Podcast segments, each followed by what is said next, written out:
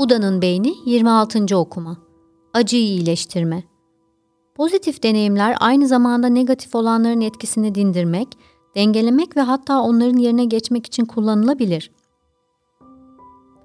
İki şey zihinde aynı anda tutulursa birbirlerine bağlanmaya başlar.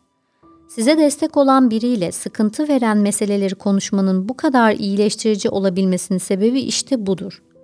Acı verici hisler ve anılara karşınızdaki kişiden aldığınız rahatlık, cesaret ve yakınlık hisleri aşılanır.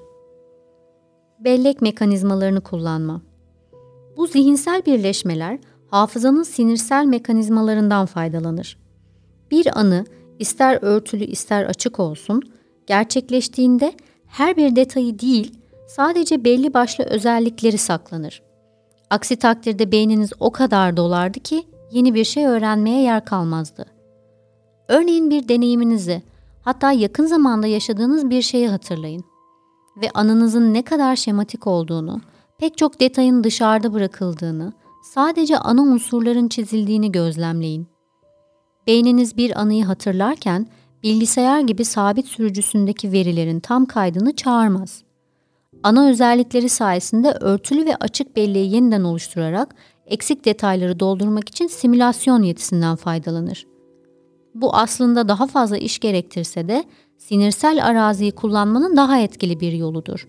Böylece tam kayıtların saklanması gerekmez. Ayrıca beyniniz o kadar hızlıdır ki her bir anının yeniden üretildiğini fark etmezsiniz. Bu yeniden oluşturma süreci size beyninizin mikro devrelerine inme, yavaş yavaş iç yapınızın duygusal tonlamalarını değiştirme fırsatı verir. Bir anı aktive olduğunda nöronlar ve sinapsların geniş ölçekli birleşimi yeni bir şablon oluşturur. Eğer o sırada aklınızda başka şeyler de varsa ve bunlar yoğun şekilde keyifli ya da keyifsiz anılarsa, amigdalanız ve hipokampüsünüz bunları otomatik olarak sinirsel şablonla ilişkilendirecektir. Anı farkındalıktan çıktığında da tüm o diğer çağrışımlarla depoda yeniden pekişecektir.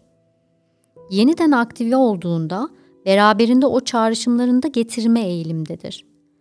Yani bir anı aktifken aklınıza sürekli negatif hisler ve düşünceler getirirseniz o anı gittikçe daha negatif bir yönde değişir.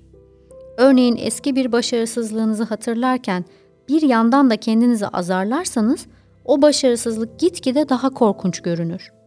Öte yandan örtülü veya açık bellek aktifken pozitif duyguları ve bakış açılarını çağırırsanız bu sağlıklı etiketler yavaş yavaş o anıların dokularına işlenir. Bunu her yaptığınızda yani acı veren sınırlayıcı zihin hallerine olumlu duygular ve düşünceler aşıladığınız her seferde küçük bir sinirsel yapı inşa edersiniz. Zaman içinde de bu pozitif materyalin biriken etkisi beyninizi kelimenin tam anlamıyla sinaps sinaps değiştirir.